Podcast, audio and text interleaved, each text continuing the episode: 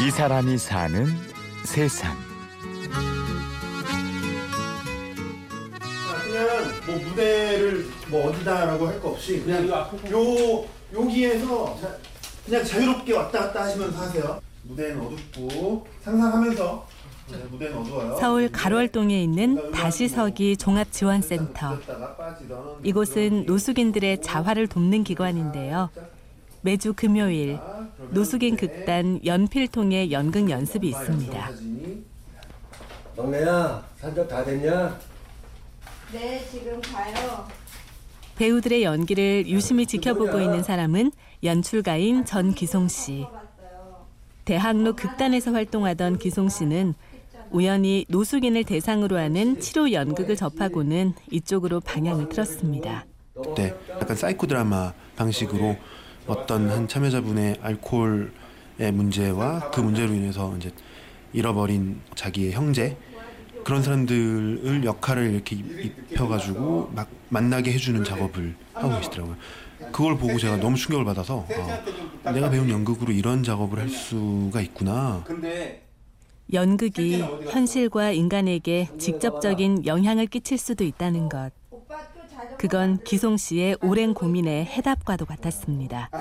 관객들한테 과연 제대로 다가가고 있는가 그리고 우리가 하는 얘기가 정말 지금 이 시대의 사회에 필요한 이야기인가 뭐 이런 거에 대한 고민이 좀 많이 들었어요. 제가 그 전까지 제가 하던 대학로에서 제가 하던 연극으로는 제가 현실에 닿아 있다는 느낌을 못 받겠더라고요.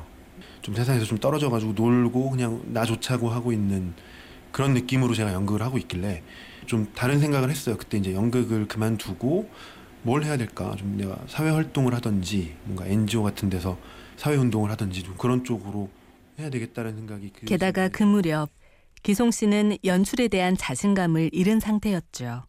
일본 작품이었는데요. 똥과 글의 상봉이라고 영 뭐 굉장히 미흡한 작품이 나왔죠. 그래서 부끄러운 작품, 저를 은, 대학로에서 은퇴시킨 작품이라고. 그걸 망치고 나서는 사실 연극 연출에 대해서는 좀 제가 그러니까 자신을 많이 잃었죠. 그래서 그 이후에 연극 작업을 하고 그랬지만 뭐 거의 조연출이나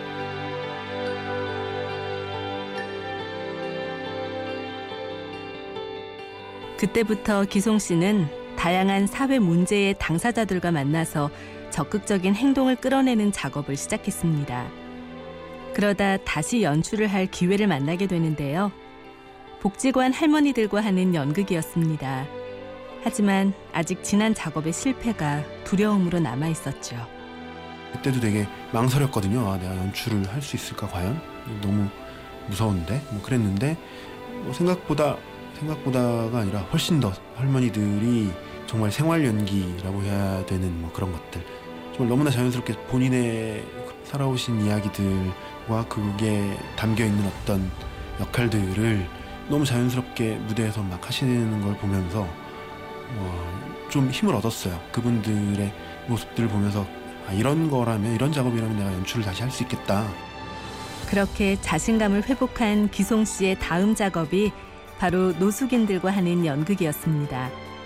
처음에는 그저 일회성 프로젝트였지만 노숙인들의 열렬한 호응 덕에 결국 극단까지 결성하게 되었는데요. 그들과 연극을 하며 기송 씨는 비로소 오랫동안 원했던 연극을 찾게 되었습니다. 굉장히 힘들게 이제 노숙인 분들을 만나러 연극을 하러 가서 막 지쳐서 가가지고 연습을 하고 나면 오히려 막 에너지가 충전돼가지고 나오는 그런 경험들을 막 했거든요. 그래서 그 이분들하고 하는 연극 작업은 정말 나한테 힘이 되는구나. 그분들이 살아오신 이야기 들으면 정말 그게 그냥 하나의 드라마예요. 막 정말 뭐 기구하기도 하고 정말 안타깝기도 하고 속상하기도 하고 아니면 불쌍하기도 하고 그런 것들이 정말 살아있는 이 시대의 이야기라고 생각해요.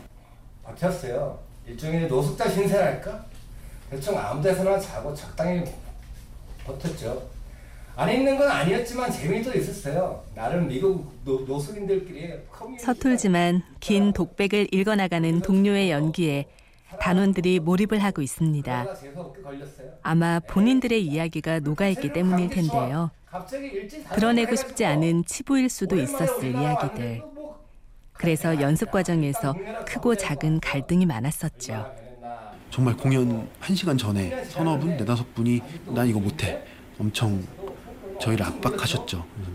뭐 좋은 말로 하신 것도 아니고 되게 싸납게 되게 분위기 험악해지게 막 하셨는데 제가 일단 그러면 공연 전에 마지막으로 한 번만 연습해 보고 그게 안 먹힐 것 같으면 제가 접을게요. 알겠습니다. 이러고서 들어가서 이제 마지막 연습을 한 번 했는데 마지막 연습이 정말 운 좋게도 잘 됐어요. 그리고 나서 이제 공연 관객을 만났는데 관객들이 또 그 마지막 장면을 제일 좋다고 공연 끝나고도 막 얘기를 해준 거예요. 그러니까 끝나고 와서 이제 저한테 이렇게 쓱 사과하시면서 도시 속에서 섬으로 살아가는 노숙인들.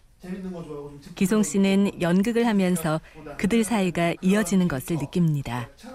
오히려 속- 세상에 홀로 서 있지만 옆에서 함께 걷는 이들이 있다는 것. 뭐 나갔다 그렇게 함께 살아가는 인생이 바로 기송 씨가 찾던 연극입니다. 그 어떤 분이 그런 표현을 썼는데 노숙인 분들은 도심 속에 있는 섬과 같다. 다리가 끊긴. 그래서 정말 누구와도 연결되어 있지 않고 잠시 연결되어 있다 하더라도 다시 끊어지기가 너무 쉬운 저희 분들도 그런 분들이었는데 연극하면서 계속 만나면서 어떤 사회성 훈련이 좀 된다고 저는 생각을 하거든요. 그러면서 서로 서로를 챙겨주고 무슨 일이 있지 않나 살펴주고 뭐 이런 그래서 섬이 아니라 이제는 좀 더 정말 어떤 작은 마을이나 작은 어, 작은 가족처럼 된 게 저한테는 노숙인 분들의 큰 변화라고 생각합니다. 이 사람이 사는 세상. 취재 및 구성의 최문혜, 연출 최우용, 내레이션 아나운서 류수민이었습니다. 고맙습니다.